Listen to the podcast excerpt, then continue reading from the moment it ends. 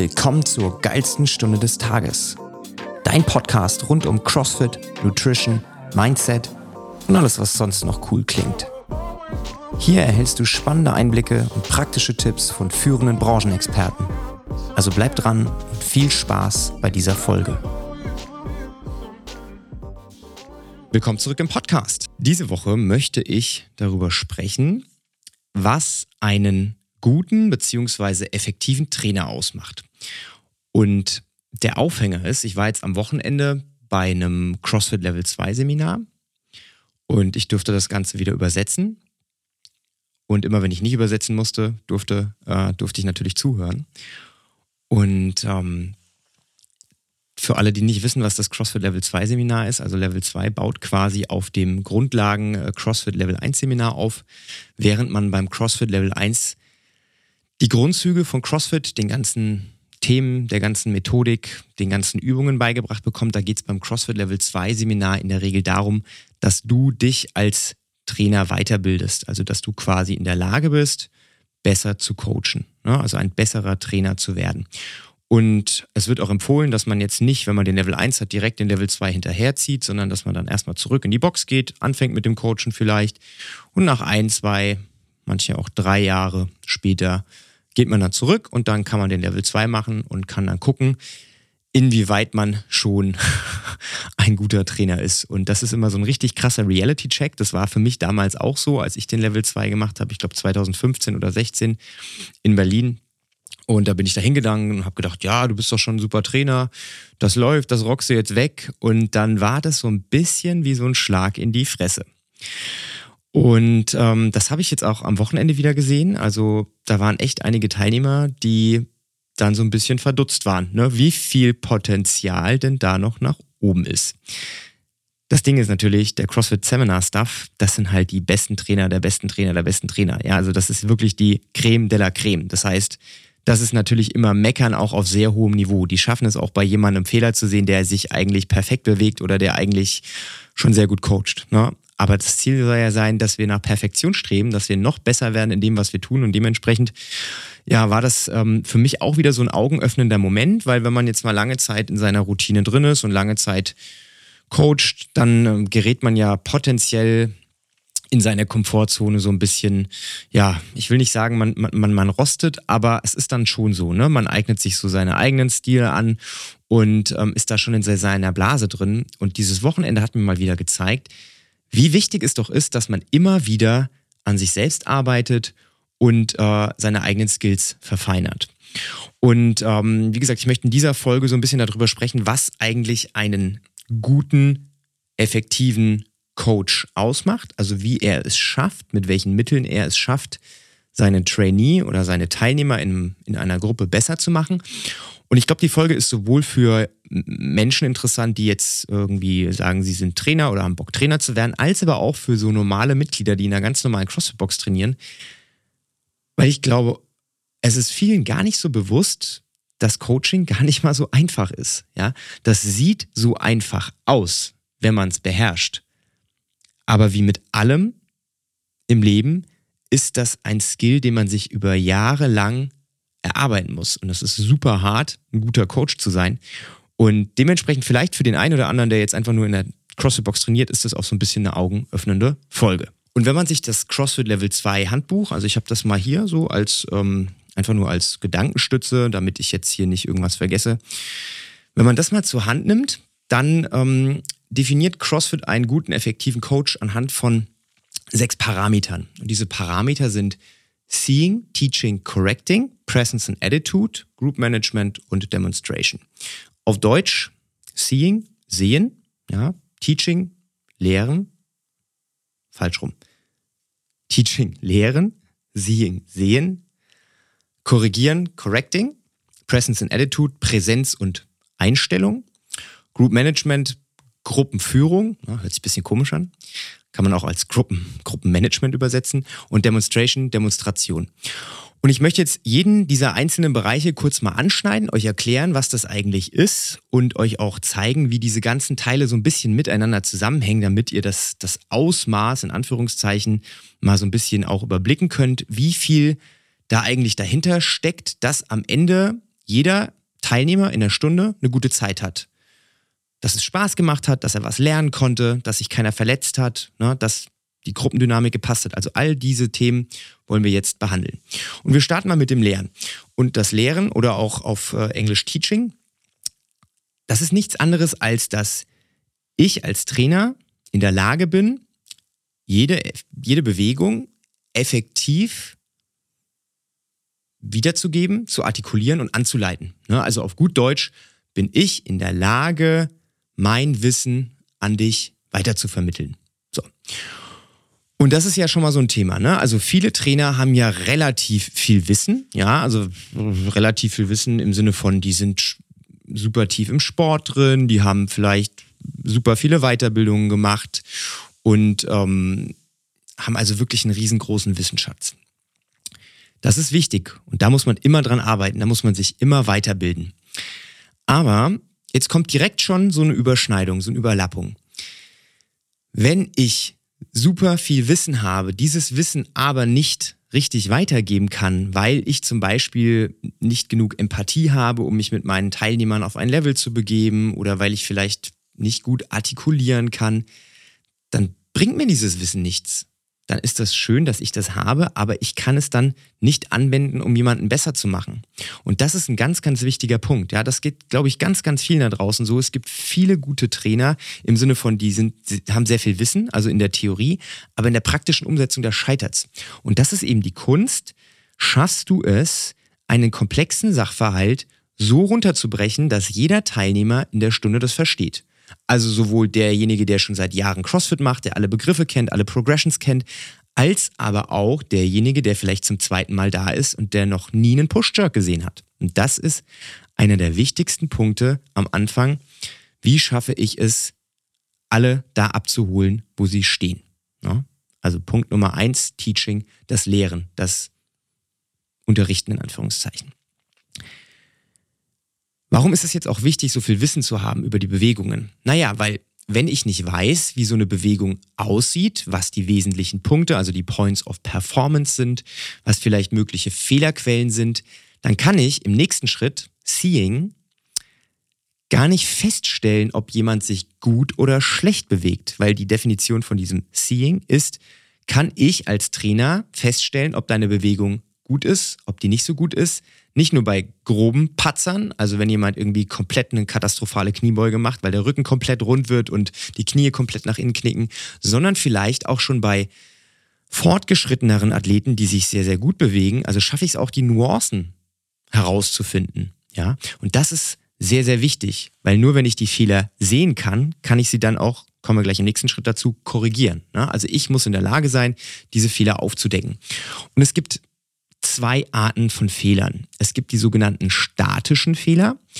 Und statisch bedeutet, immer wenn sich jemand nicht bewegt, dann ist er gerade statisch. Ne? Wenn man das jetzt mal eine Übung zum Beispiel nimmt, Kreuzheben, die Startposition und die Endposition, die sind statisch. Ne? Da bewegt sich gerade niemand. Also Setup plus Endposition. Und das ist im Prinzip eigentlich bei allen Übungen so. Egal, ob das jetzt ein Shoulder Press ist, ein Sumo Deadlift High Pull ist. Also statisch ist immer dann, wenn wir am Anfang einer Bewegung sind, in der Ausgangsposition oder in der Endposition und ähm, manchmal auch jetzt zum Beispiel in der, in der Position, wo wir ein Gewicht fangen, also bei einem Squat Clean zum Beispiel, wenn wir das Gewicht unten in der Kniebeuge fangen, dann wäre das vielleicht auch statisch. Und Fehlererkennung in statischer Position ist für den Trainer erstmal relativ einfach, weil wir relativ viel Zeit haben. Es bewegt sich ja auch keiner zu checken, okay, was passiert hier gerade? Ja. Wenn ich jetzt zwölf Leute in der Gruppe habe, so muss ich ja gucken, dass ich zwölf Leute irgendwie gleichzeitig checken kann. Wenn ich jetzt versuche, jeden gleichzeitig zu checken, während er sich bewegt, boah, heavy, ne? Unmöglich. Egal wie gut der Trainer ist. Dementsprechend muss ich mir aber diese statischen Positionen zunutze machen, um bereits erste Fehler aufzudecken. Zum Beispiel bei einer Kniebeuge. Wenn die Füße nicht breit genug sind, dann kann ich, bevor jeder anfängt mit seiner Kniebeuge, in der Startposition schon gucken, okay, sind alle Füße schulterbreit. Haken dran. Ja? Oder zum Beispiel, bleiben wir bei der Kniebeuge, wenn die jetzt alle runtergehen und ich sage als Trainer, ihr bleibt in der untersten Position, kurz drin, bis ich sage aufstehen, dann kann ich checken, kommen die Knie nach innen, innen ist die, ist die Brust aufrecht, ist der Rücken gerade, ja, kann ich auch wiederum checken. So. Daher ist es wichtig für jeden Trainer, erstens mal, dass er sich diese statischen Positionen zunutze macht und zweitens mal, dass er in der Kontrolle ist der Gruppe. Ja, weil wenn ich jetzt anfange als Trainer äh, die Gruppe machen zu lassen, was sie möchte. Also jeder bewegt sich so, wie er Bock hat und egal so, dann habe ich ja gar keine Möglichkeit, dann habe ich ja wieder gar nicht die Möglichkeit, da richtig hinzugucken. Dementsprechend muss ich als Trainer, wenn ich das wirklich ernst nehmen möchte, meine, meine Schäfchen irgendwie zusammenhalten und sagen, hey, so, ihr bewegt euch jetzt nur, wenn ich das sage. So, ihr steht jetzt, Startposition und go, ihr geht runter unten halten, bis ich sage aufstehen und aufstehen, okay, ne, Endposition, fertig, nächste Wiederholung. Weil nur dann habe ich die Möglichkeit in der statischen ähm, Bewegung erstmal zu checken, was macht die Gruppe. Und da kriege ich viele Leute gleichzeitig gecheckt. Wenn wir jetzt zu der dynamischen Position gehen, also das ist in der Regel zwischen Start und Endposition, dann sieht schon wieder ganz anders aus. Weil hier bewegen sich die Leute in der Regel ja relativ schnell, weil viele der Übungen, die wir hier machen, auch ne, relativ schnelle Übungen sind, gerade wenn wir ans Gewichtheben denken. Und hier muss ich jetzt wieder gucken, dass ich mir eine Strategie erarbeite, dass ich nicht vor lauter Bäumen den Wald nicht sehe. Ne? Weil hier kann ich maximal, wenn ich am Anfang stehe meiner Trainerkarriere, eine Person angucken. Also ich suche mir jetzt eine Person raus und überlege mir einen Fehler, der potenziell vorkommen könnte und check das. Beispiel, wir bleiben wieder bei der Kniebeuge. Person geht runter und während Person runtergeht in der Kniebeuge, bleibt der Rücken gerade. Super, Haken dran. So, dann gehe ich zur nächsten Position und checke diesen Fehler und zur nächsten und zur nächsten. Und wenn das alles passt, suche ich mir einen neuen Fehler aus. Ja, also kollabieren die Knie bei der Abwärtsbewegung etc. etc. Also ich brauche einen Plan, eine Strategie, wie ich die Gruppe scanne. Weil wenn ich die nicht habe, boah, dann ist Kraut und Rüben. Dann ist echt äh, schwierig. Ne? Also von daher, wichtiger Punkt, nutze die statische Position, check da alles, was an wesentlichen Punkten schon abgehakt werden kann. Also Griff und äh, Standbreite zum Beispiel. Na, das sind zwei so Themen und ähm, oder in, in, im Shoulder Press aktive Schultern oder ähm, der der ähm, die, ist die Stange in der in der Körpermitte. Ne? Solche Themen direkt checken, damit ich dann in der dynamischen Position von einer zu anderen Person gehen kann und weitere Fehler mir angucken kann. Ja? Also ganz ganz wichtig, damit ich Fehler sehen kann, muss ich vorher wissen, was sind denn eigentlich die Fehler und wenn ich die Fehler dann gesehen habe, muss ich natürlich auch wissen, wie ich diese Fehler am Ende korrigiere. Ja, weil sehen und lehren ist die eine Sache, aber wir wollen ja, dass unsere Athleten sich besser bewegen. Und dementsprechend müssen wir sie ja dazu bringen, dass sie sich besser bewegen. Und es ist schön, wenn wir den ganzen, das ganze Problem erkannt haben, aber wir müssen es ja wieder entsprechend artikulieren. Also dementsprechend ist es wichtig, dass wir das entsprechend an unsere ähm, Teilnehmer auch ja, weitergeben. Ja? Ähm, correcting, korrigieren hier kommt es so ein bisschen drauf an. Ne? Die, ähm, also erstmal die Definition davon ist, schaffe ich es mit äh, verbalen, visuellen oder taktilen Aufforderungen, meinen Gegenüber dazu zu bringen, dass er sich besser bewegt, also keine Fehler mehr macht. Ne? Das wäre jetzt so mal die Definition. Und ähm, ob ich jetzt gut korrigiere oder nicht, das hängt natürlich auch wieder von ganz, ganz vielen verschiedenen Punkten ab.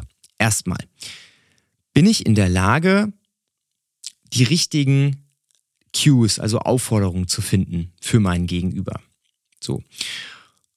Und was ist eigentlich eine gute Aufforderung oder ein guter Cue? Wenn ich mir jetzt überlege, ich habe eine Person, die macht eine Kniebeuge, geht runter und beim Runtergehen kommen die Knie nach innen.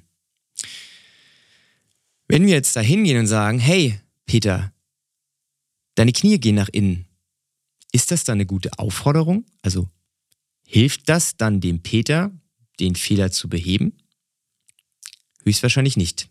Ne? Weil du sagst einfach nur das, was du siehst. Die Knie gehen nach innen. So. Und vielleicht merkt der Peter das auch selbst. Was wäre also hier eine gute Aufforderung? Hey, Peter, drück die Knie nach außen. So. Super, ne? Und schon hat der Peter verstanden, was er zu tun hat.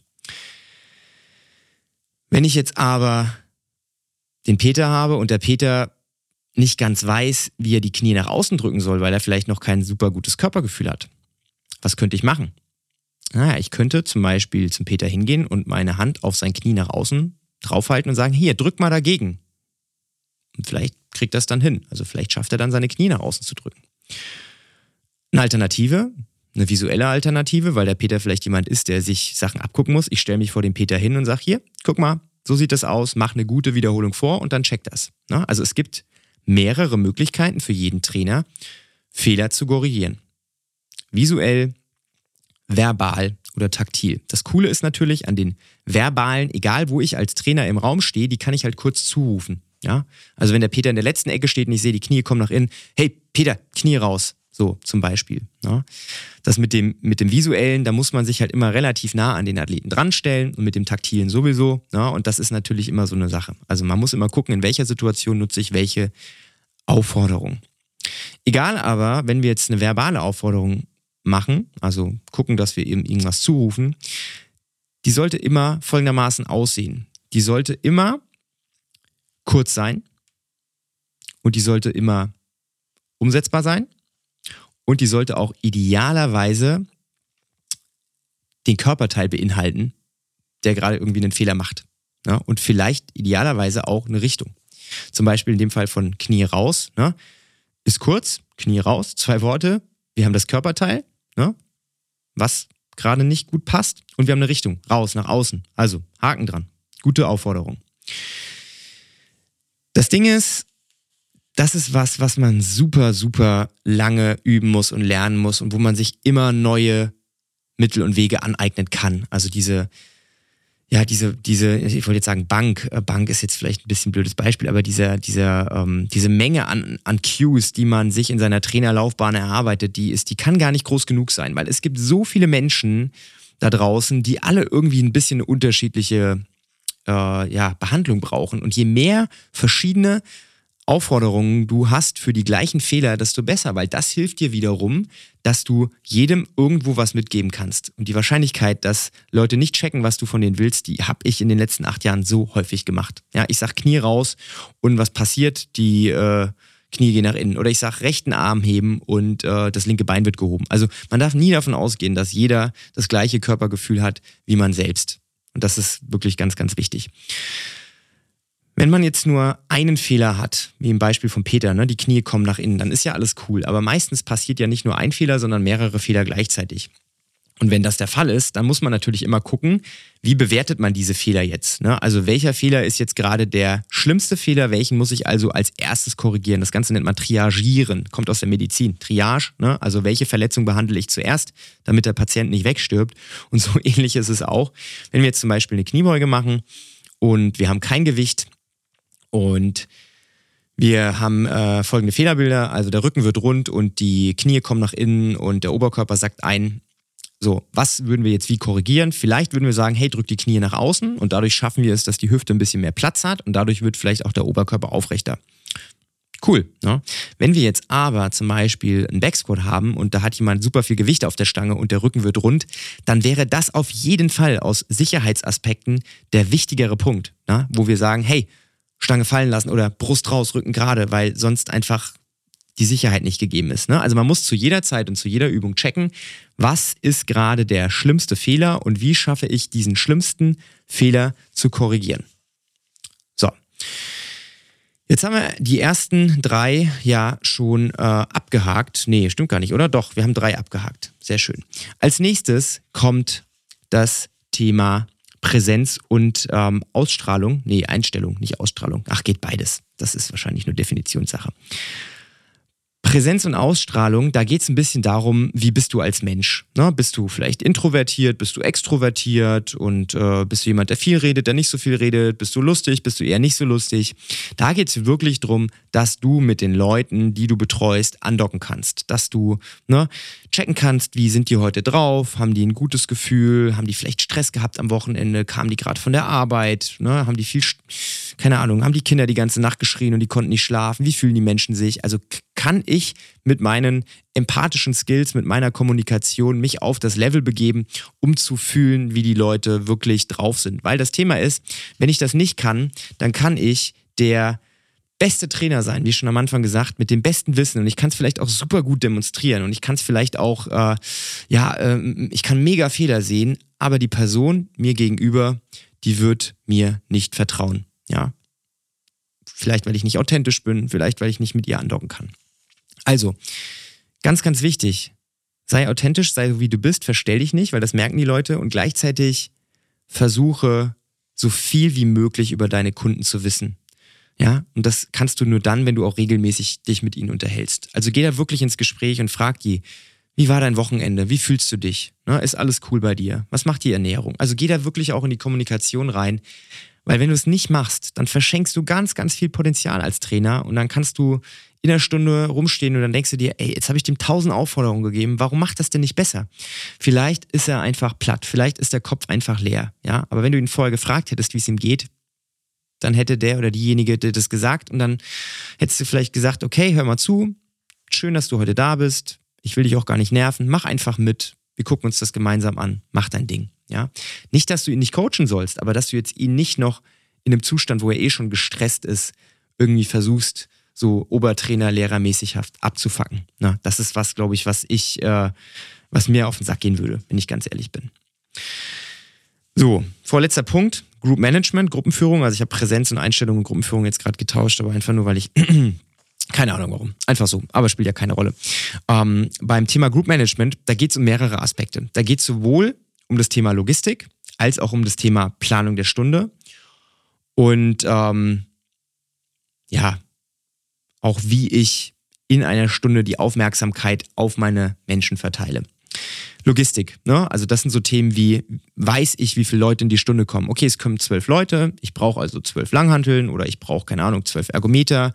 Wenn ich die nicht habe, nicht schlimm, dann muss ich gucken, dass ich vielleicht mit Stationen arbeite, dass ich ne, gucke, wie ich das Equipment aufbaue. Wenn jetzt hier gerade Muscle-Ups gemacht werden, dann kann ich darunter keine Boxjumps oder keinen Ergometer hinstellen, weil das sonst Chaos ist. Ne? Also man muss sich basierend auf der Teilnehmerzahl und basierend auf dem Workout Gedanken dazu machen, wie das Ganze abläuft. Sonst gibt es Chaos und im schlimmsten Fall auch Verletzungen. Also wie gesagt, ganz, ganz wichtig, mach einen Plan, vielleicht auch so einen, sogenannten Floorplan. Wie möchtest du das alles aufbauen? So. Dementsprechend, ne, also wie gesagt, wie viele Leute kommen in die Klasse? Bei uns ist es so, wir nutzen ein äh, ein Anmeldesystem, das nennt sich Eversports. Da können sich die Leute anmelden darüber und dann wissen wir immer genau, wie viele Leute kommen. Manchmal tauchen ein paar weniger Leute auf, manchmal kommen doch ein, zwei Leute mehr. Also hab immer auch einen Plan B, falls eben auch mal mehr Leute kommen, weil du willst ja nicht sagen, hey, sorry, aber ich habe jetzt hier für acht aufgebaut ihr könnt jetzt nicht mitmachen. Also ich würde es zumindest nicht machen, weil ich, keine Ahnung, ich bin Dienstleister ne? und ich versuche es meinen Kunden immer so schön wie möglich zu machen. Und wenn ich einem sage, nee, du kannst jetzt nicht mitmachen, dann, ja, dann kommen sie vielleicht in Zukunft nicht mehr. Aber das kann ja auch jeder machen, wie er möchte. Am Ende geht es aber hier auch so ein bisschen darum, ähm, um sich so ein bisschen einen Plan von der Stunde zu machen. Also wir nutzen ja das CrossFit Affiliate Programming, das ist ja mega geil, weil da hast du so eine super geile Aufteilung der Stunde in Warm-up, in allgemeines Warm-up, spezifisches Warm-up, Skill-Work, Workout, Cooldown, Stretching, whatsoever, mit einem Zeitplan, wann passiert was.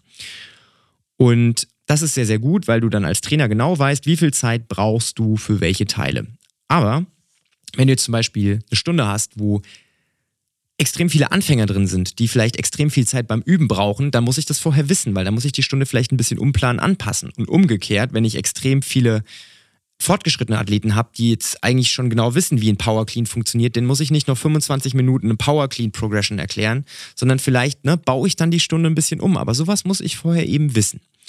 Und ähm, das hat das Ziel am Ende, dass erstens mal die Leute eine geile Stunde haben, aber zweitens mal auch, dass die Stunde dann anfängt, wann sie anfängt und dann endet, wenn sie endet. Weil ich finde es super disrespectful, wenn ich Verspätung habe, also die Leute kommen pünktlich und wir fangen fünf Minuten später an, weil ich keine Ahnung noch aus der Stunde davor irgendwie äh, Zeit aufholen musste oder weil ich nochmal pinkeln gehe oder keine Ahnung. Auf der anderen Seite ist es aber genauso blöd, wenn du dann überziehst, weil du darfst nicht davon ausgehen, dass die Leute danach noch Zeit haben. Also die Leute kommen zu uns. Klar, die meisten sind nicht traurig, wenn wir ein paar Minuten länger machen, aber du darfst das nicht als gegeben hinnehmen, dass jeder sagt, ja, nach 60 Minuten, okay, ich bleibe jetzt noch länger. Vielleicht müssen die teilweise ihre Kinder abholen oder müssen noch einkaufen gehen oder whatsoever und dann überziehst du. Ich meine, wenn du es einmal passiert, ist nicht schlimm, aber ich kenne genug CrossFit-Boxen, wo das dauerhaft der Fall ist und ich finde das ehrlich gesagt nicht ganz so geil. Na gut, also wie gesagt, äh, Gruppenführung oder Group Management ist echt ein wichtiger Punkt. Und das ist auch so ein bisschen das, wo man sehr, sehr gut als Trainer vorbereiten kann. Also das ist das, wo man wirklich während der Stunde profitiert davon, dass man das vorbereitet hat, weil je mehr du vorbereitest, also wenn du zum Beispiel schon Equipment aufbaust oder diesen Fahrplan hast für die Stunde, dann hast du auch einfach mehr Zeit, den Leuten die Sachen richtig beizubringen. Hast du mehr Zeit, dass die Leute üben können und das ist für alle Beteiligten unterm Strich einfach besser. So. Letzter Punkt ist das Thema Demonstration. Und Demonstration heißt im Prinzip nichts anderes, bin ich als Trainer in der Lage, als gutes Beispiel voranzugehen, im Sinne von, kann ich mich gut bewegen, kann ich die Übungen, die ich von meinen Athleten verlange, selbst machen, vorführen, gut vorführen mit einer guten Technik, mit den Points of Performance und Co. Wenn ich das aber nicht kann, was überhaupt nicht schlimm ist, kenne ich dann jemanden in meiner Gruppe, der das gut kann. Also da geht es wieder so ein bisschen, kenne ich meine Leute, ne? weil ich erwarte nicht von allen meinen Trainern, dass sie alle Übungen können, gerade bei Themen wie Muscle Up oder so. Ne?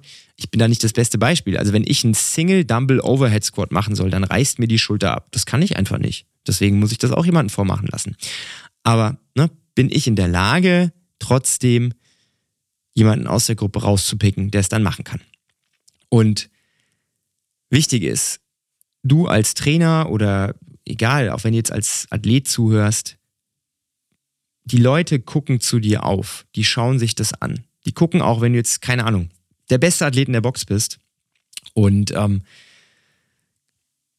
dauerhaft dein Warm-up skippst und immer direkt ins Workout reingehst, dann gucken sich die Anfänger das ab. Die denken sich dann, ja, wenn der kein Warm-up braucht, brauche ich auch kein Warm-up.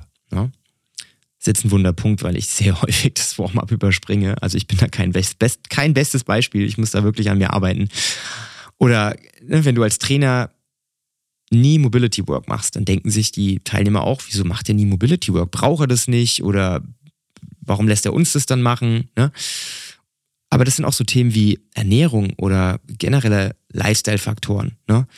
bin ich als Trainer in der Situation, wo ich sage, okay, practice what you preach. Ich erzähle meinen Leuten was von Paleo-Ernährung und Zone und Co. Aber selber haue ich mir dauernd Meckes rein oder ich sage denen hier, die äh, sollen nicht, äh, sollen sich gesund, äh, gesund leben im Sinne von nicht rauchen, lang schlafen und ich stehe vor der Box und rauche eine Packung Kippen jeden Tag. Ne? Also das sind alles so Themen, wo ich der Meinung bin, da muss man so ein bisschen als gutes Beispiel vorangehen. Es spricht nichts dagegen, wenn man mal Party macht, mal ein paar Bier säuft, mal eine Zigarette raucht, wenn man betrunken ist. Keine Ahnung, das ist alles cool.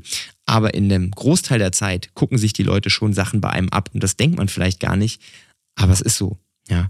Und daher muss man wirklich gucken, wenn man ein guter Trainer sein möchte, und ich versuche das ja auch, immer als Vorbild voranzugehen. Ne, deswegen ist es ja auch mein Ziel, ich möchte so fit aussehen, wie ich mich fühle, weil mir das einfach wichtig ist, dass die Leute sehen, okay, wenn man gesund lebt und CrossFit macht, dann kann man gut aussehen. Niedrigen Körperfettanteil haben, viel Muskeln haben, das geht. Also ist es mein Ziel, dass ich das auch verkörpere. Das muss nicht jeder so machen, das ist völlig in Ordnung, aber das ist halt mein Ziel. Ne? Und da bin ich einfach so ein bisschen eingestellt, practice what you preach mäßig. So, das waren jetzt im Prinzip diese sechs Charakteristiken, die einen guten Trainer ausmachen. Ich fasse es nochmal zusammen. Teaching, Seeing, Correcting, Presence and Attitude, Group Management, Demonstration, also Lehren, Sehen, Korrigieren, Präsenz und Einstellung, Gruppenführung und Demonstration. Und wie ich es ja bereits am Anfang schon gesagt habe, du bist nur so stark wie dein schwächstes Glied. Das bedeutet unterm Strich nichts anderes. Du kannst in fünf von diesen sechs super gut sein und in einem nicht so gut. Und trotzdem zieht das dann deine Gesamtperformance extrem runter. Das heißt, du musst herausfinden, was du vielleicht als Trainer noch nicht so gut kannst. Ja, bist du in der Lage, vielleicht Sachen super zu artikulieren, aber wenn sich die Leute dann bewegen, hast du es vielleicht noch nicht so drauf, die Fehler auch wirklich zu sehen? Oder siehst du die Fehler, aber dir fehlen die richtigen Aufforderungen, um die Fehler zu korrigieren? Oder kannst du vielleicht selbst die Übungen nicht vormachen, also jetzt nicht nur bei einer Übung, sondern vielleicht bei allen Übungen und müsstest da so ein bisschen dran arbeiten? Oder bist du einfach nicht empathisch und solltest vielleicht da ein bisschen gucken? Also jeder hat seine eigenen Baustellen, ich wie gesagt auch. Und dieses CrossFit Level 2 ähm, Seminar, das kann ich wirklich jedem ans Herz legen, weil jeder Trainer, der sich da auf eine neue Stufe bringen möchte, der sollte das unbedingt mal machen, weil das hat mir jetzt wieder die Augen geöffnet, egal ob das jetzt als Teilnehmer ist oder als äh, Translator. Ich habe jetzt mir auf die Fahne geschrieben, meine Coaching-Skills die nächste Zeit auch wieder ein bisschen mehr vorne anzustellen und ähm, ja, mehr Bedeutung darauf zu legen, weil am Ende des Tages ist es das, wofür die Leute zu uns kommen, wofür die Leute auch Geld bezahlen, dass sie bei uns gut aufgehoben sind und sich weiterentwickeln. Und das Schöne ist natürlich, CrossFit ist so gut, dass du auch mit einem nicht ganz so guten Programming und vielleicht nicht ganz so viel Coaching dich sehr gut weiterentwickeln kannst. Aber ab einem gewissen Punkt ne, ist es wichtig, dass wir die Leute da richtig an der Hand nehmen und dass wir die richtig gut begleiten, dass die auch sicher sind, dass die sich nicht verletzen, dass sie uns vertrauen. Ne? Also das ist so meine zwei, drei Cents. Ich hoffe, dir hat die Folge gefallen. Und ähm, ja, ich äh, freue mich aufs nächste Mal. Bis dahin, mach's gut. Tschüss.